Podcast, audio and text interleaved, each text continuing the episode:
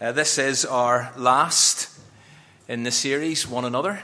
Uh, we've spent seven weeks thinking about what it means and what it looks like to be a church, to be a, a local Christian community that genuinely longs to and seeks to love one another. Why? Well, because we believe that is what Jesus commands us to do, and also it is what identifies us as his disciples.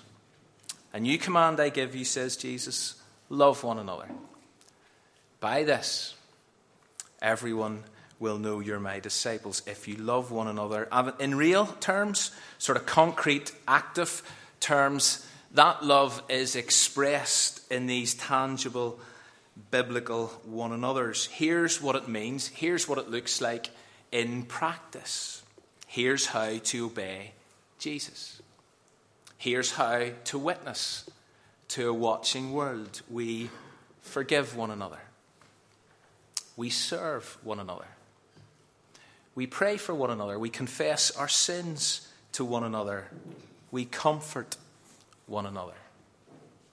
There are more of these throughout the New Testament, but these are the ones that we have looked at during this series. We also spent one week thinking about what it doesn't look like, what we shouldn't do to one another, that we shouldn't bite, and we shouldn't devour, and we shouldn't provoke, and we shouldn't envy, and we shouldn't judge one another. But today we reach the end, and as Heather has said, we're about to consider the final one on this list teach and admonish one another.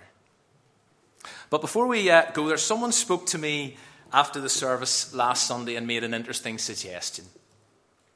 They said, given the importance of this, Given the internal and external implications of getting this right or wrong, the impact within and beyond these walls, is there not a strong case for going back to the start and teaching through this series all over again?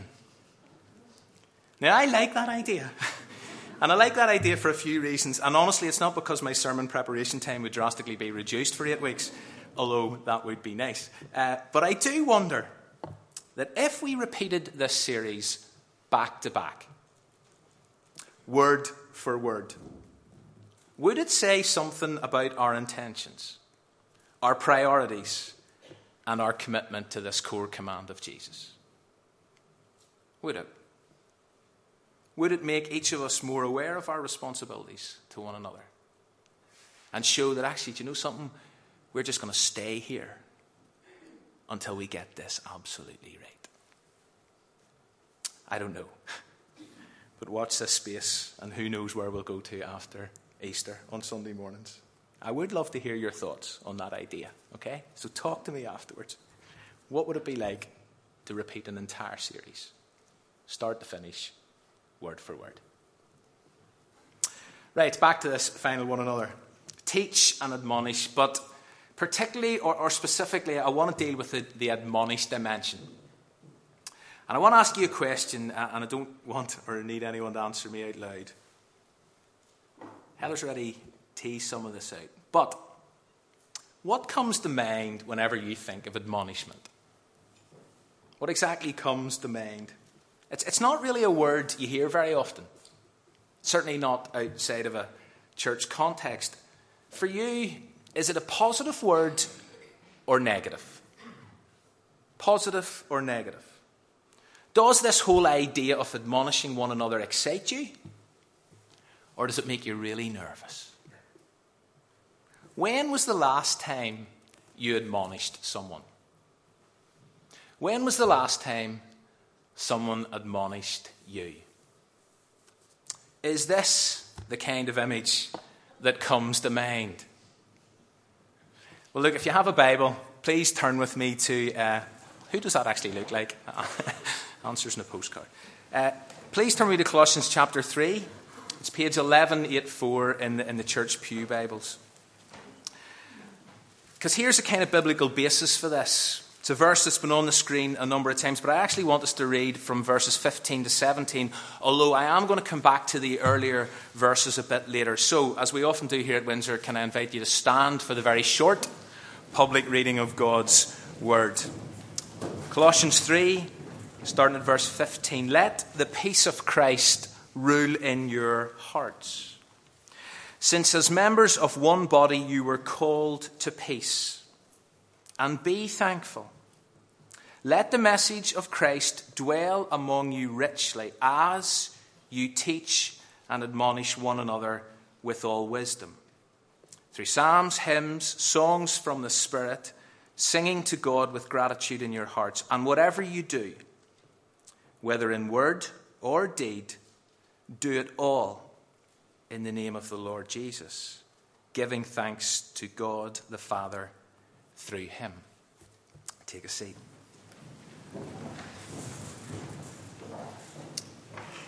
Whenever you look down that list that was on the screen a moment ago, there definitely are a couple that stand out, or at least strike me as the ones that we are less likely to, to embrace. And the two that we tend to shy away from, and I could be wrong in this, but, but I think we do tend to shy away from two in particular. It's not that the rest are easy. Every single one of those one another's is a challenge, but there's two that I think in particular we kind of look at and go, I'm just not so sure about those. Don't quite know what those look like in practice. I am nervous of them. And the first is confess your sins to each other. And as I said weeks ago, I was really encouraging you to make sure there are people in your life who you confess your sins to. It's a biblical principle and value so that we can pray for one another. So again, I ask, when was the last time you confessed your sins to another Christian brother or sister? But this second one that kind of stands out and is a tricky one is this idea of admonishing one another. Admonition is the mutuality command, the one another command we obey least often, according to this guy. And when we attempt to obey it, we usually do the worst job. And yet, some would argue that it's more important than any of the rest. Why? Because it's mentioned more often than any of the rest. But what exactly is it? Well, even before we get into definitions, let me suggest a few reasons why I think we're reluctant to do this. Because I actually sense that most of us have a pretty good idea of what it does mean and what it does involve. So let me give you reasons why we don't do it. See if you can relate to any of these or all of these. To start with, many of us feel unqualified or unworthy, to say the least. Who am I to admonish anyone? I've got enough issues to deal with myself. I've got enough problems of my own to work at and to work through without going and speaking to anybody else about some of their issues. So we feel unqualified, we feel unworthy. Or we're heart scared of coming across judgmental and intolerant. I mean, the teaching of, of Jesus in Matthew 7 seems relevant here because how can we even think of picking a splinter out of someone's eye when it feels like there's a dirty great plank sticking out of our own? So not only are we not, or not only are we concerned about sounding judgmental and intolerant, but there's every chance, as far as we're concerned, that we could be guilty of downright hypocrisy. That for me to go and speak to you about something that's going on in your life that is on thin ice, seems that it seems that you are walking on thin ice, would be hypocritical. Or maybe we're reluctant to admonish anyone because we're really quite glad, quite relieved that others are as messed up as us. We feel good that he or she is getting it wrong because it kind of takes the bad look off us. So let's leave them at it. Or perhaps the most common cause of our reluctance to admonish is adaptability. And so we've come to expect that person that friend, that husband, that wife, that son, that daughter, that father, that mother. We've kind of come to expect them to do that, whatever that is, even though it's wrong, it's not good, it's not helpful, it's potentially damaging, but we've come to expect them to do it, and so we accept them for it. We kind of turn a blind eye to it. We overlook it. And then we reason that accepting them, despite what they're doing, is the most loving thing we can do for them. And so, instead of admonishing them, we'd rather keep the peace than deal with the reaction and the fallout. And so we've just learned to adapt with what, one another are doing.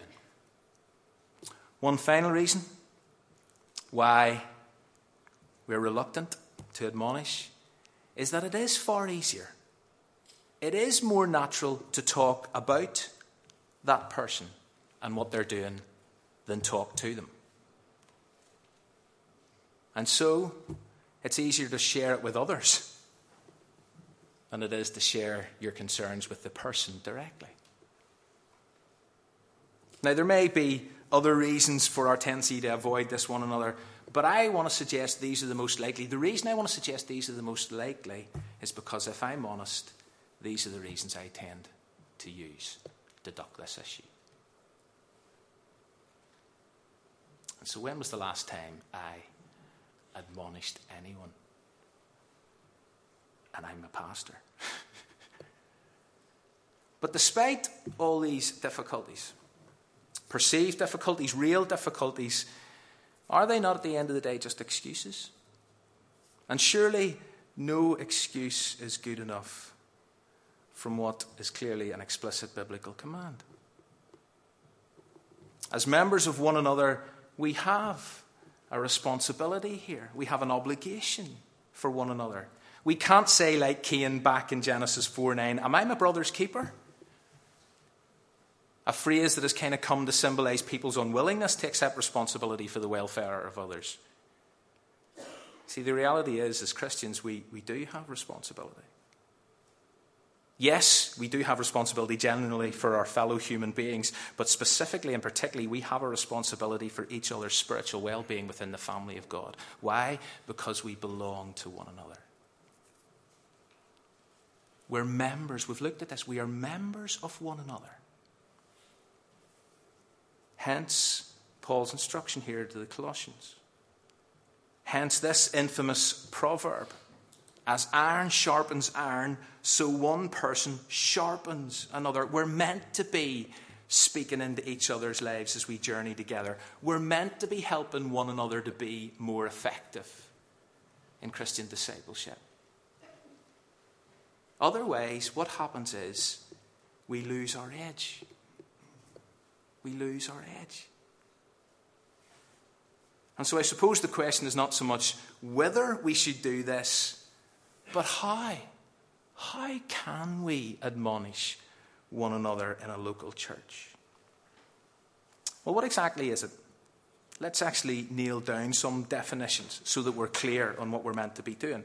And then we're going to look at a sort of essential attitude that is required. To admonish means to set right, to correct, to warn, to instruct, to counsel, to urge. One Bible dictionary defines it like this it seeks to correct the mind, to put right what is wrong, in order to improve the spiritual attitude. And so we always do this, if we ever do this, but we always do this to help, to realign faulty thinking and behavior, to encourage people back on track, to encourage people on in Christian faith and deeper in discipleship. We do it to sharpen and so it can never be an excuse to hammer someone.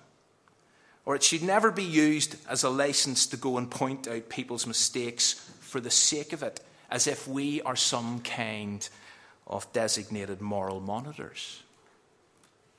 God forbid. But having said that, there is no doubt that what we're dealing with, what we're talking about, does involve a certain degree of confrontation. And this is one of the key reasons why I shy away from it. I hate confrontation.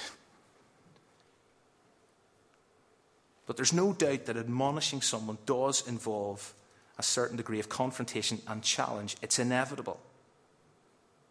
This is about drawing alongside a Christian brother or Christian sister and highlighting concerns about the choices they're making. You're walking in thin ice. It's about challenging them about the decisions they're taking. And the truth is, whenever someone comes to us and challenges us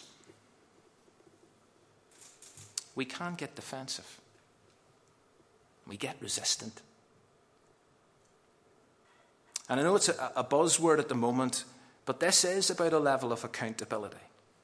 This is about holding one another accountable for our attitudes and our words and our actions. And whenever those attitudes, words, and actions jar with God's word, whenever they jar with Christian growth, there has got to be a place, there needs to be a place for someone to lovingly, directly challengingly speak into our lives.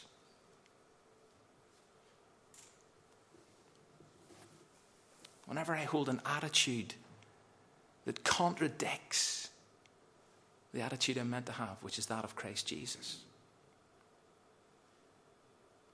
Whenever my words just rip people apart, whenever I gossip, whenever my behavior sends out all sin, number of confusing signals. I need someone to speak into my life. Because sometimes it seems I'm having difficulty hearing God. And yet the truth is that the way God tends to work is yes, through His Word, but He also speaks to us through one another. That's what the body of Christ is about. In terms of two biblical examples, let me just give you two come to mind. The Old Testament, there's Nathan. Nathan the prophet draws alongside King David, who creatively, or sorry, and then creatively spoke into David's life, challenged him about the choices, challenged him about his actions with Bathsheba and her husband. He certainly counseled. He certainly warned. He certainly got David back on track. And who knows what would have happened if Nathan hadn't gone to admonish him after that affair? In the New Testament, there's a sense in which the Apostle Paul constantly did this. But certainly within the Corinthian church, he very directly challenged their behavior, he challenged their lifestyle on a regular basis. And so to admonish one another is about speaking into each other's lives with words that set right, that correct, that warn, that counsel. But let me take this further. Let me tease this out a bit more. And we actually need to do this, otherwise, we could have mayhem. And we could have a lot of strained relationships if we're not careful with this. I've seen this work well. I've also seen this work really badly. First thing is, I know it goes without saying, but wisdom is essential. Paul makes that crystal clear. Teach and admonish one another with all wisdom. You've simply got to be wise here, or else you could end up making massive mistakes and doing more damage than good. And so, for example, you need to be wise. You need to be aware of the complexity of certain situations. We've got to be extremely careful about the lack of adequate information before we go and speak to someone. And there are occasions whenever there may be a level of ambiguity about whether what someone is doing is necessarily wrong or harmful. How do we decide? Who decides? On what basis are we going? And before we weigh in with two feet and a lot of words, let's remember the desperate need for wisdom. But what else does God's word say about how we should do it?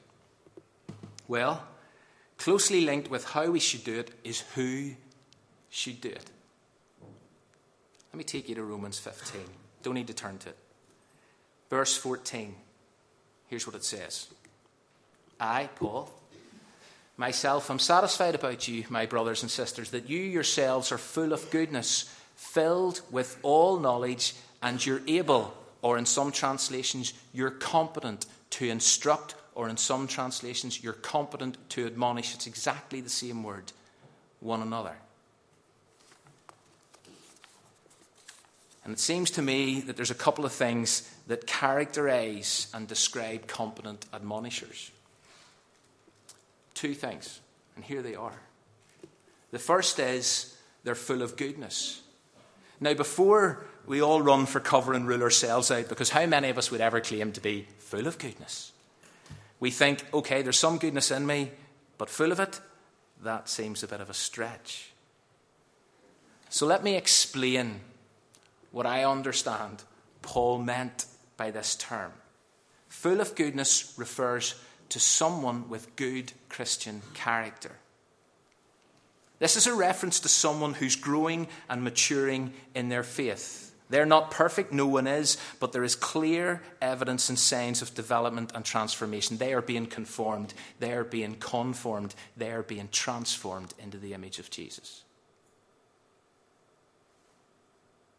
That's the sort of person that admonishes.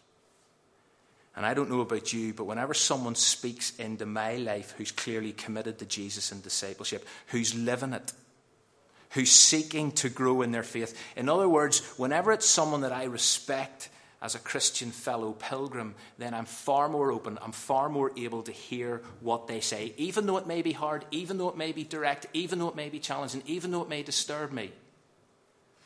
But if I see in that person someone of good Christian character, I will listen.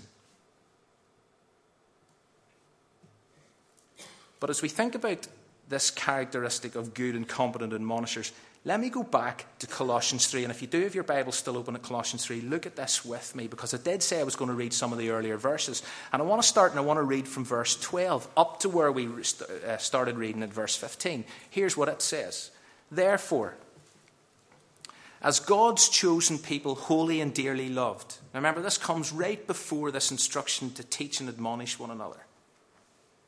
Therefore, clothe yourselves with compassion, kindness, humility, gentleness, and patience. Bear with each other. Forgive one another if any of you has a grievance against someone. Forgive as the Lord forgave you. And over all these virtues, put on love, which binds them all together in perfect unity.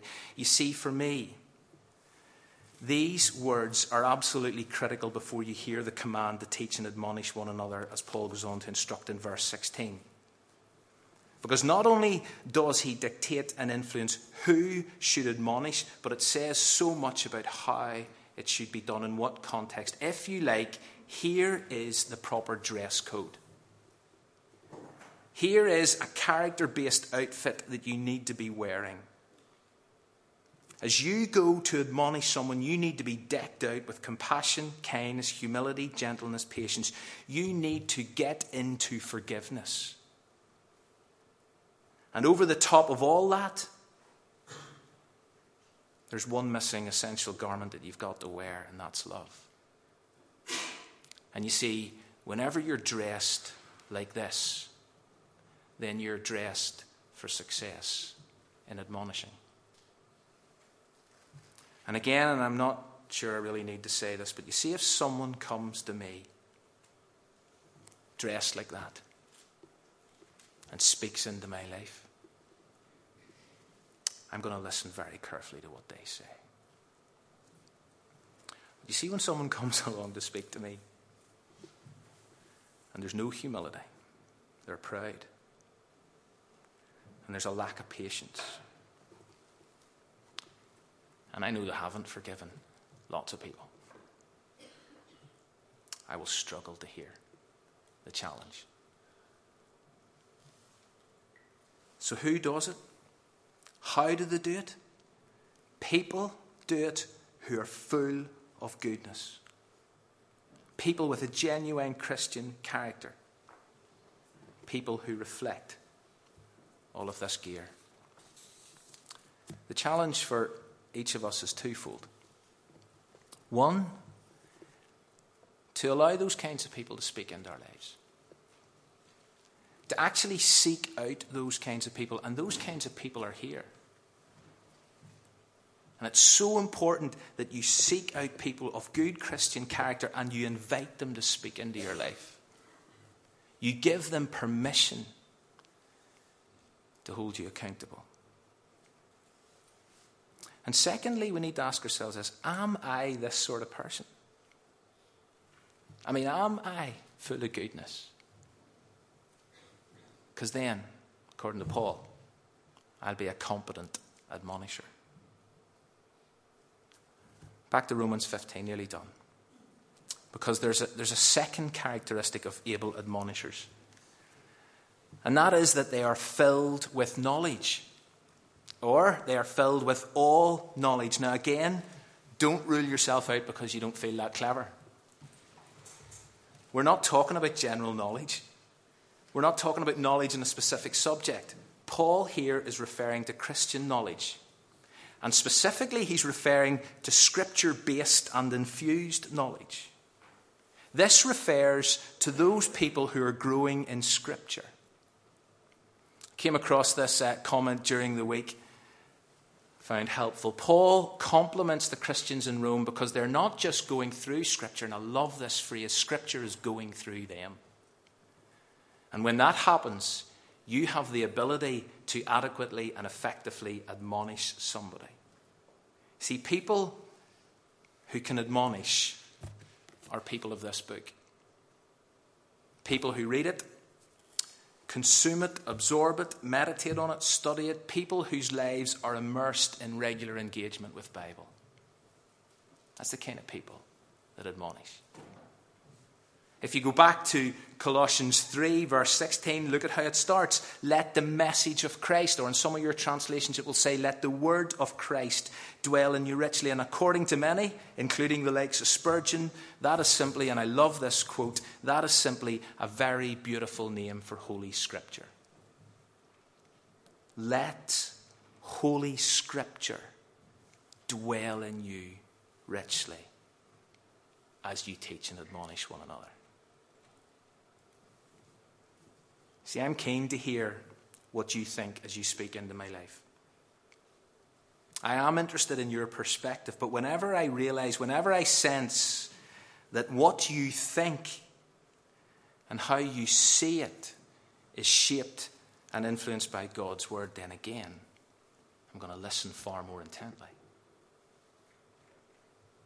As we come alongside and as we admonish one another, let us make sure that this dwells in us richly and flows through us. Do you remember what it says in 2 Timothy 3:16 about all God-breathed scripture? That it's useful for what? Teaching, rebuking, correcting. All scripture is useful for those things. That is what provides the framework for every difficult conversation we have. And so, as we think about this one another, let me encourage you to allow people who are full of goodness and filled with knowledge to speak into your life. Allow people with good Christian character and people of this book to be the ones who admonish you. But in addition, let me strongly urge each and every one of us to be those kind of people. To be those kind of people. Need to finish. This, it is my hope and prayer that we will be the kind of church that doesn't just believe all this in our heads, but actually practices it in the everyday. That these are the things that will shape Windsor Baptist Church and will impact each and every one of our relationships. And so as we end this series and before I hand back to Heather, let me quote Colossians 3:17 to close. Paul says, we read it earlier, whatever you do, whether in word or deed, and all of these, one another's, involve words and deeds. So whatever you do in word and deed, do it all in the name of the Lord Jesus, giving thanks to God the Father through him. May we be a loving, thankful, Christ centered church.